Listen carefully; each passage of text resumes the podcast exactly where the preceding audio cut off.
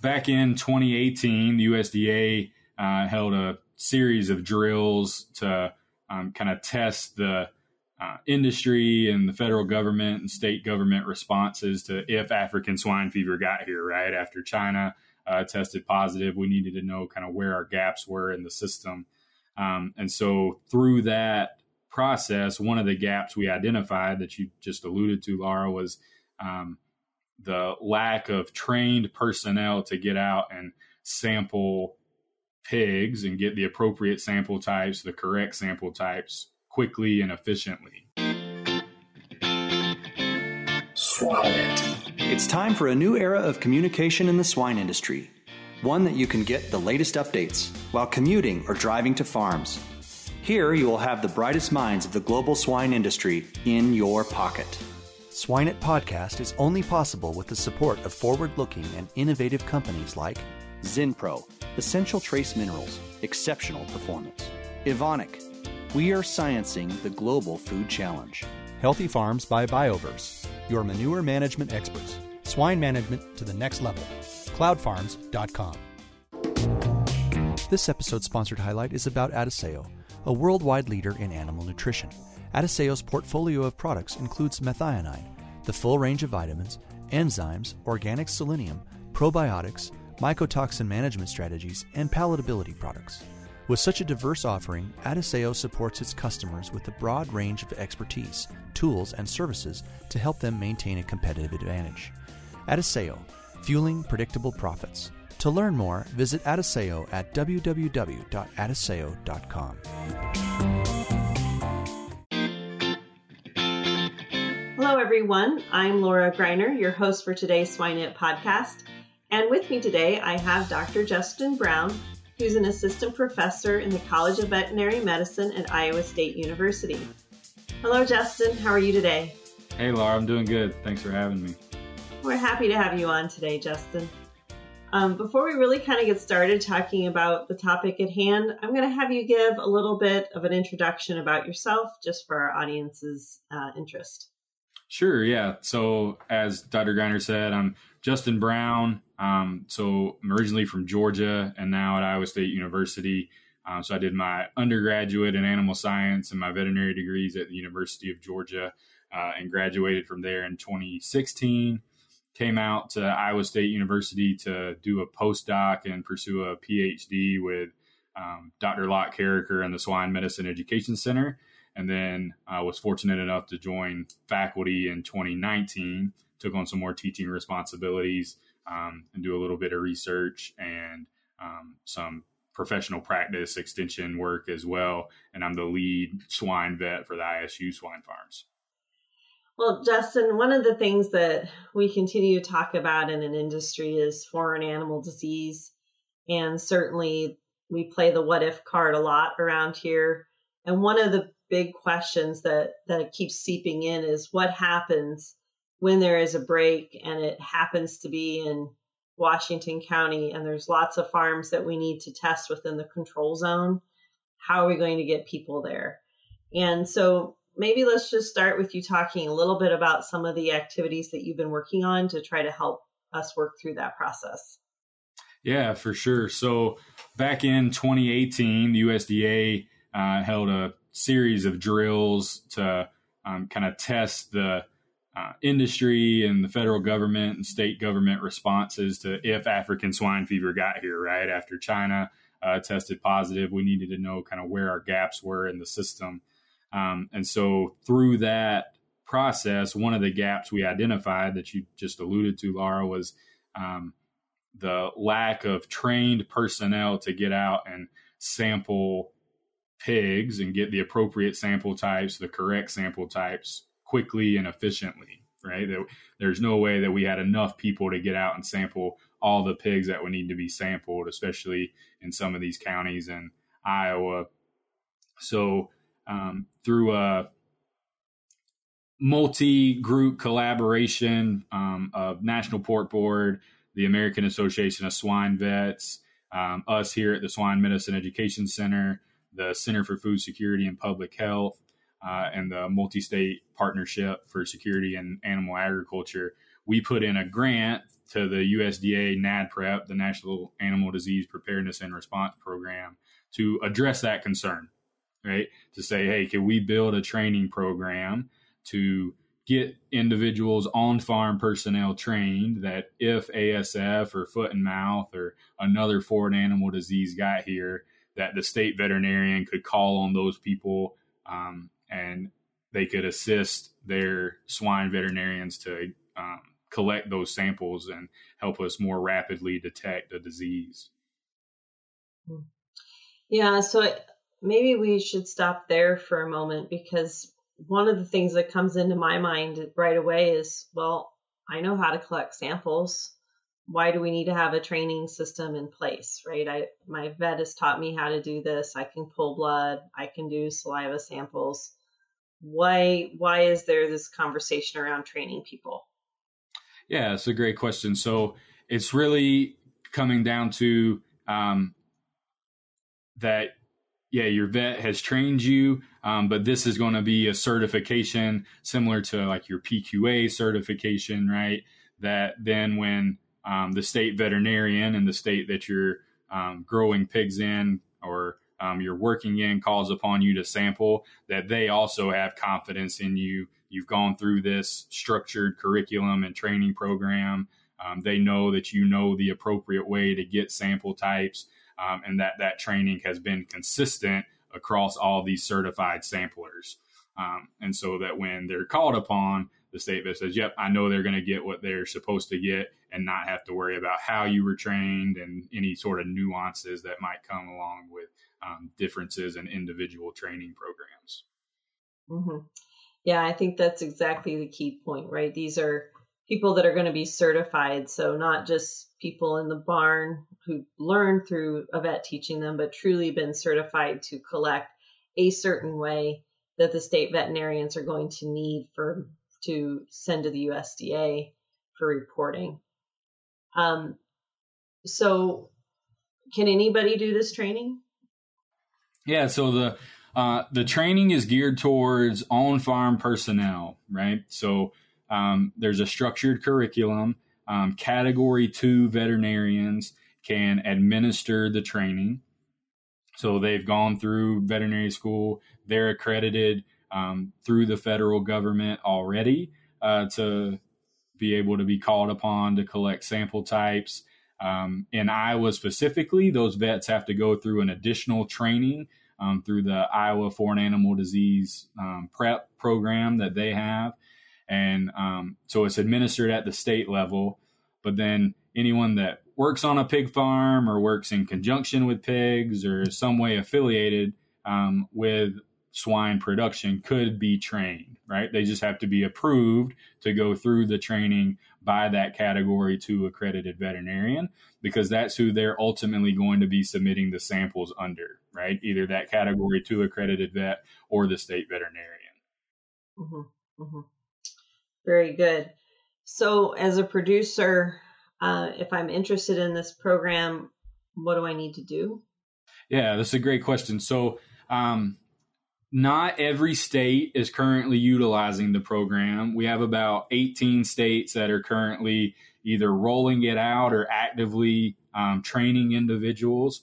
So, you need to know if your state is actively participating. And um, uh, one way you can do that is to go to the website that houses all of these resources that we'll talk a little bit more about here in a minute. But um, on that website, the if you go to securepork.org slash CSSC for Certified Swine Sample Collector, um, there's a SAHO contact list. And so what that is is the State Animal Health Organization. And if your state is listed on that list, they're actively training and you could contact your veterinarian to talk about going through this program and getting that certification. Mm-hmm.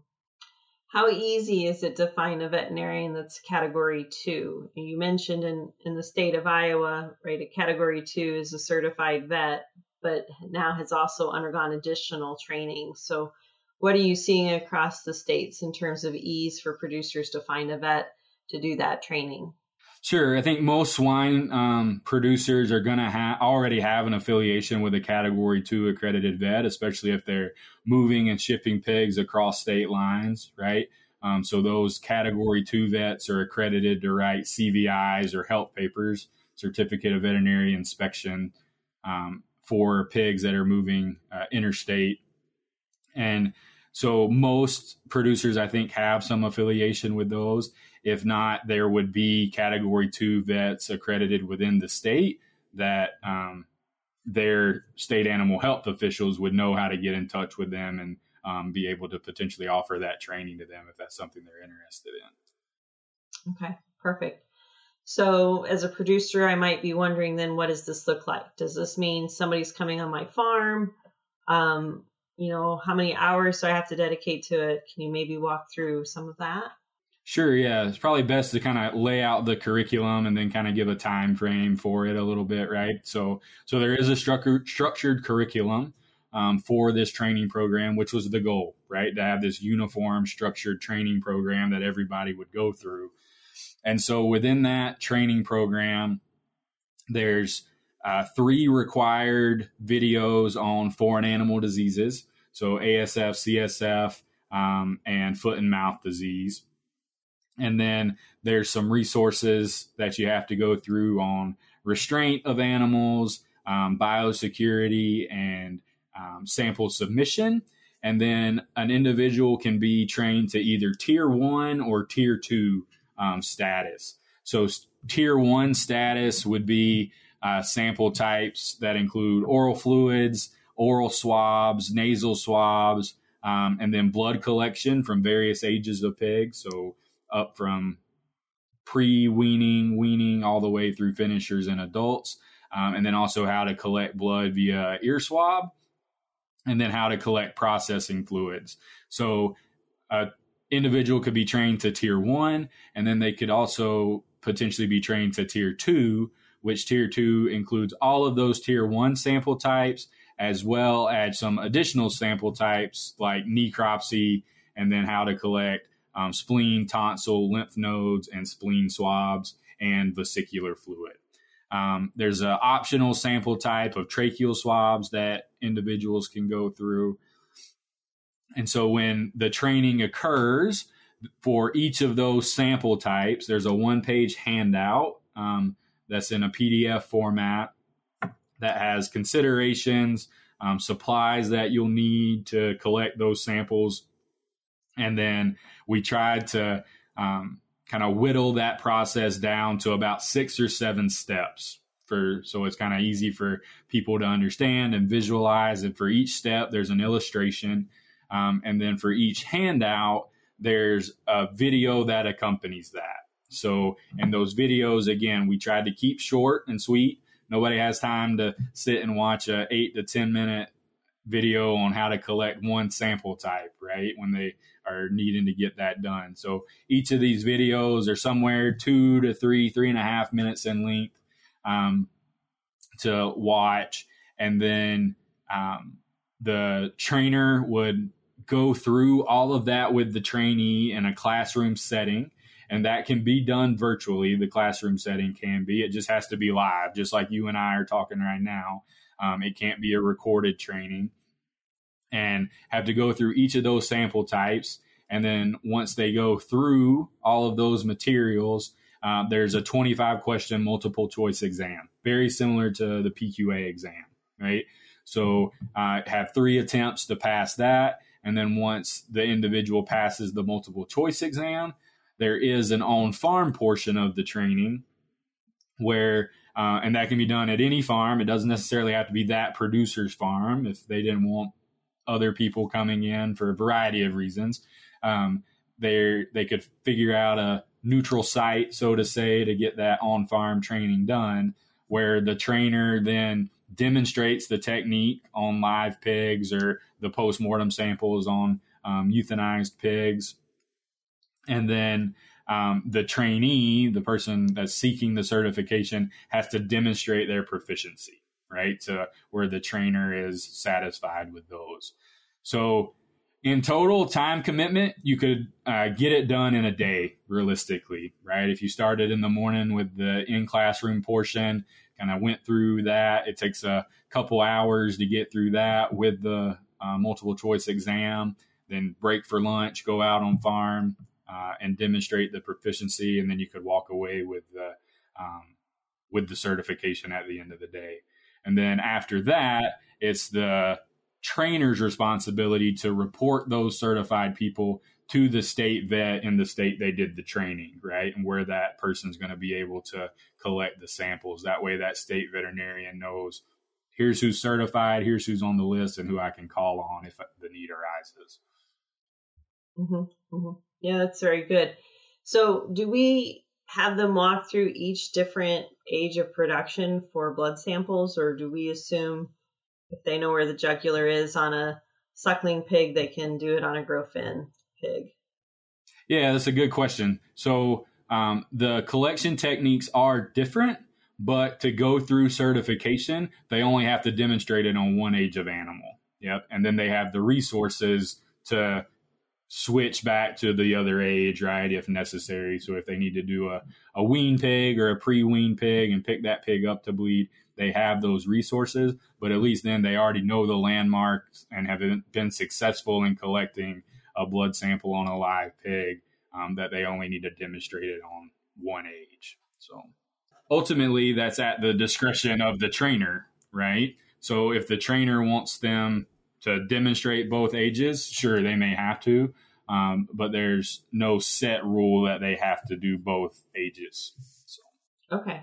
So a lot of this is going to come back then to the trainer and, and where they kind of want to feel that that person is proficient beyond just the fact that they've answered their 25 questions and there are some absolute checks the trainer may do a couple of extra steps if if desired sure potentially yep yep so the the trainer just has to go through each of those sample types and demonstrate those to the trainee. And then the trainee has to demonstrate that they're proficient in those sample types for either tier one or tier 2 mm-hmm. and this could be open to any farm manager or farm staff member. It's not just a producer option or yep. is it just producer owner right now? Yeah no that's great it could be open to managers production staff upper level management within a system, right? Our goal is to just get more people trained so to get out and be able to collect samples, right? I think um, it'd be it'd be awesome if every single site um, had their own associated certified sample collector, um, certified swine sample collector.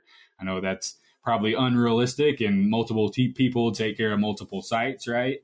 Um, but if we could get to that point, that'd be amazing. Um, so, but it would be, um, yeah, really good to have a lot of a variety of people trained um, at different levels within a company, right? So, farm producer, farm owner, um, different production managers, breeding managers, you name it, they can be trained. You were talking about tier one and tier two, and how tier one is more blood samples and processing fluids, and tier two is that next step up where they would do necropsies and take tissues from there. Um, do we know kind of at this point what we're hearing in terms of, of samples that might be collected in a control zone area or in a suspected break? Sure. Um, so there are approved sample types by the USDA currently, right? Um, and so blood, blood cards, spleen swabs, spleen, um, would be the preferred and approved sample types at this point. Um, I think a lot of us hope that oral fluids will be approved um, in the near future, um, if not pretty quickly, if we do get ASF here, right? Um, especially for surveillance purposes, maybe not for diagnosis specifically, but um, it would first lean on those approved sample types and then as um, the outbreak kind of starts to hopefully get controlled and underway, there might be more sample types that come online and um, changes to actually how we might pool some of these samples um, for detection moving forward too. That makes sense. I just wasn't sure if we anticipated that we might need to be tier two first um, to get tissues versus being tier one and probably being okay to get samples um, pulled off from farms, right? So I wasn't sure, sure. what they were going to be requesting in, in those control zones um, yep. versus surveillance zones, right? Yep, for sure. Um, so I think ultimately it's going to depend on what the the trainer's comfort level is with um, their trainees, right, and kind of where they think they can be and what samples they can get. Um, ideally, everybody would be trained to tier two and they could get everything, right? But uh, understanding that's not realistic and won't happen. Um, and some people might not be comfortable with that. They might not want to be tiered two, right? So, um, but if we can at least get them to tier one where we can draw blood samples, we know blood's an approved sample type, especially for ASF, um, then that'll be good, especially for surveillance and diagnosis. That's kind of funny because some days my bleeding skills aren't the best, so it's Same easier to here. take tissues than bleed for me. So that's that's yep. kind of interesting. The different levels of tiers. um, so, how about renewal? Do we have to do this every year? Do we have to have a renewal, or how does that look? Yeah, great question. So um, the certification is annual. Um, so it's a one year certification. And then at that year mark, when you come up for recertification, if the curriculum has changed, so if additional sample types have been added um, or there's new material within the training, the trainee would have to go back through the whole curriculum again. And then if it's if there's no changes, though, if it's the same curriculum as the previous year, then um, all the trainee has to do is demonstrate to their trainer that they're proficient in getting those samples, right? So uh, it depends on how that changes. And in the early years of this program, right, we expect to add a few more sample types. Um, we're currently working with the National Pork Board um, through some funding for them to add some additional sample types to the training program.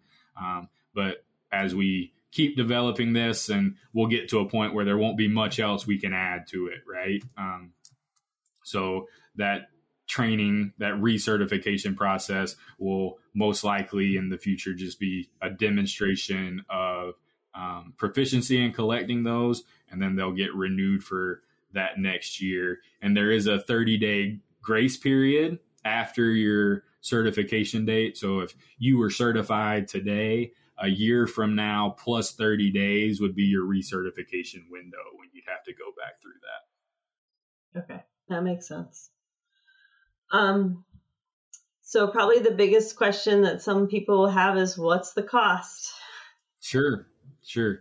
Um, so right now, at least um, in some of the trainings I've done, um, I can't put a direct cost on it, right?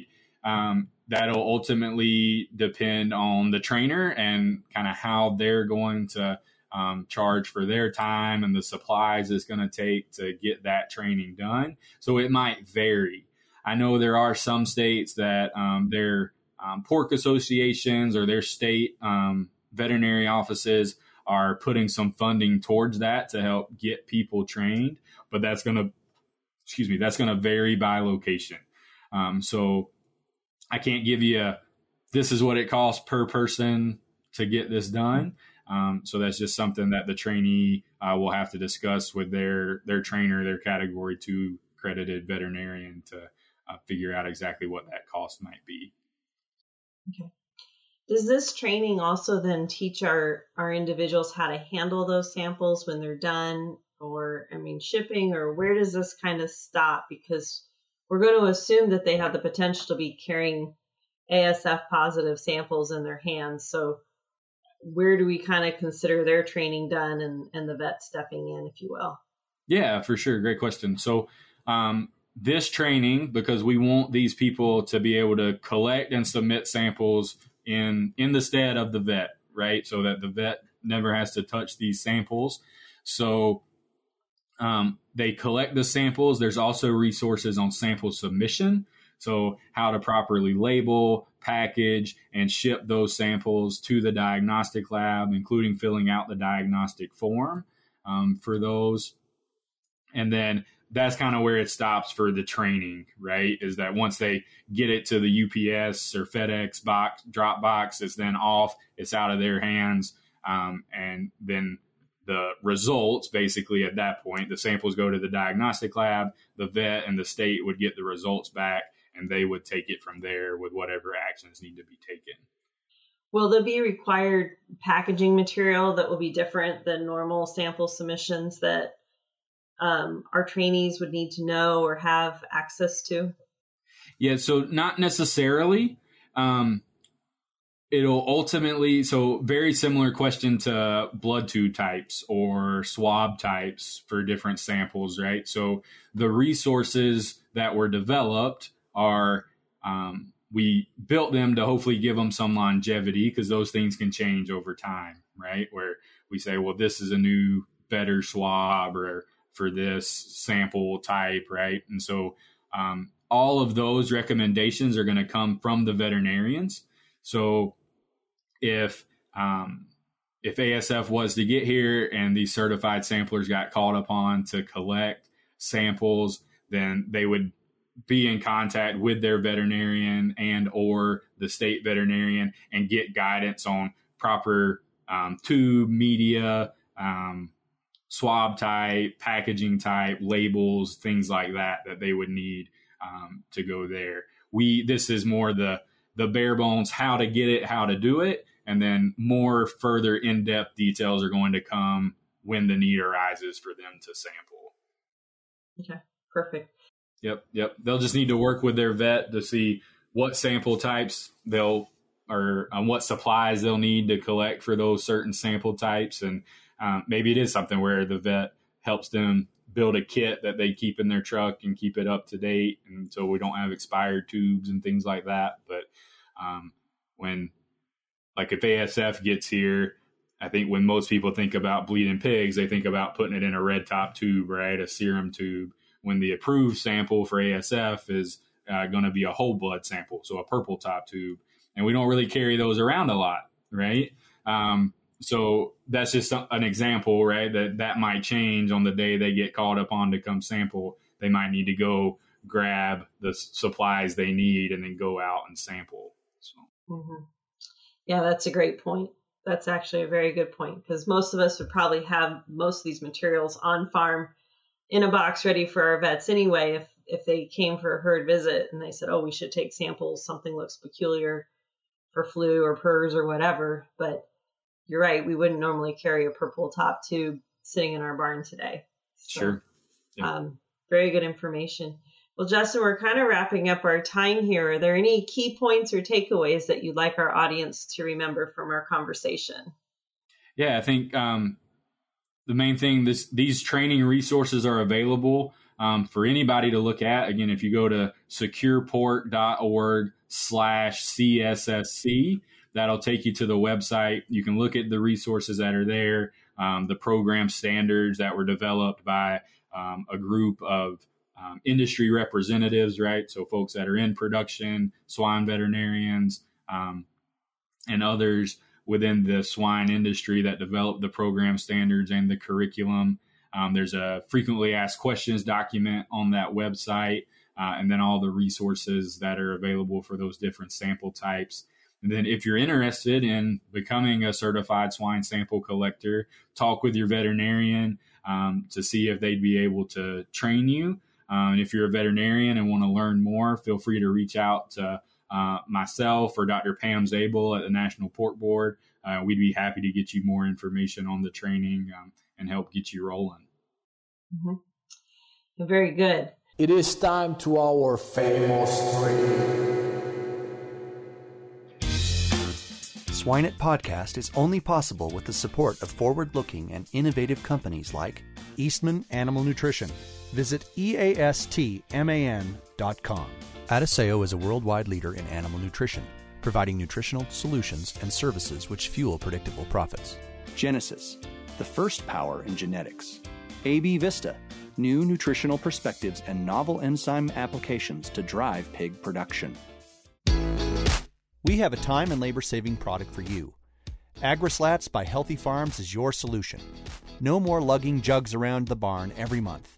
With AgriSlats, you simply drop the slat through the floor twice a year and it works to break down solids, reduces crusting and forming. To learn more, visit myhealthyfarms.com. Well, one of the things we like to do before we let you go for the day is is ask you a couple of questions that we ask all of our guest speakers. And the first one is is do you have a recommended go-to swine resource? Sure, yeah. Um, I probably have a few. Um, a lot of them are just the hallway people I have here at Iowa State, right? Walk down to the next door and talk to them. Realize that's not accessible to a lot of people. Um, but um, probably my go-to book, at least, and resource would be Diseases of Swine.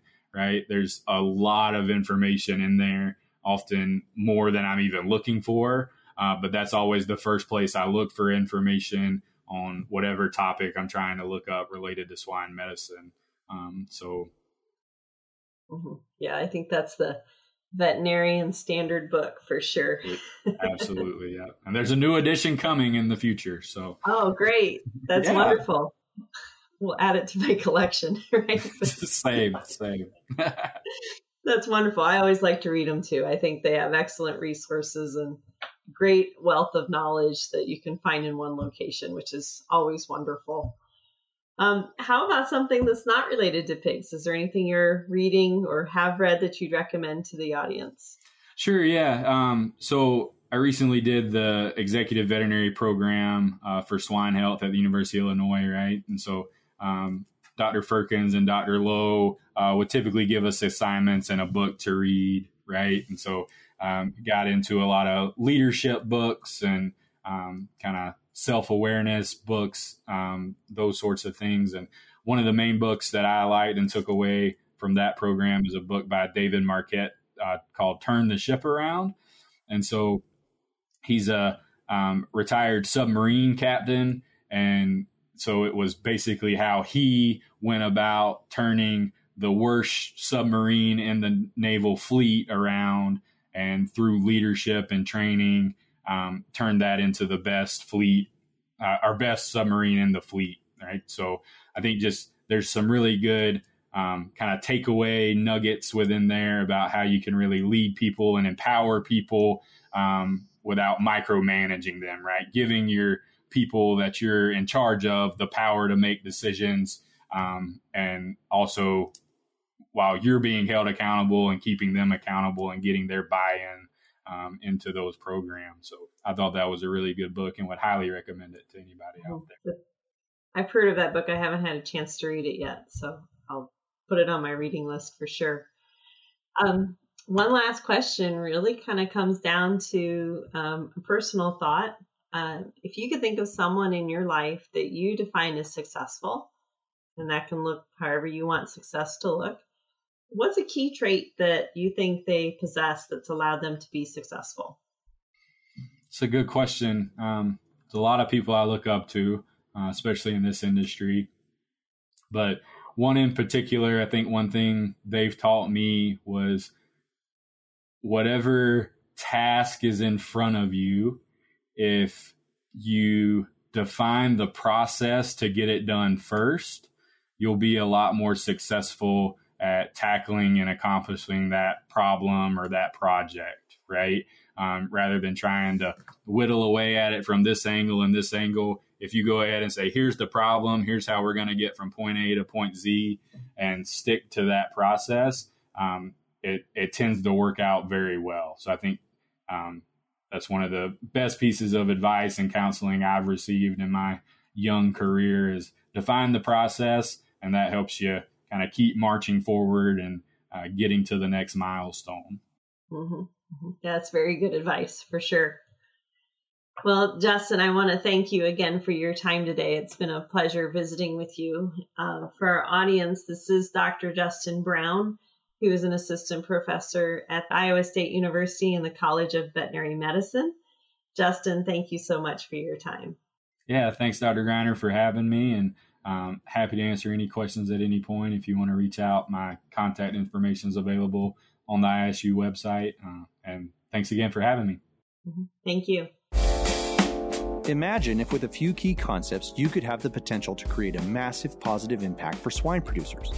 Join this small group and go to the next level of nutrition on this online training in applied swine nutrition and feeding by Dr. Marcio Gonçalves and his world class invited swine nutritionists. Additionally, you will enjoy an exclusive community to network and exchange ideas. Go now to eliteswinenutritionist.com.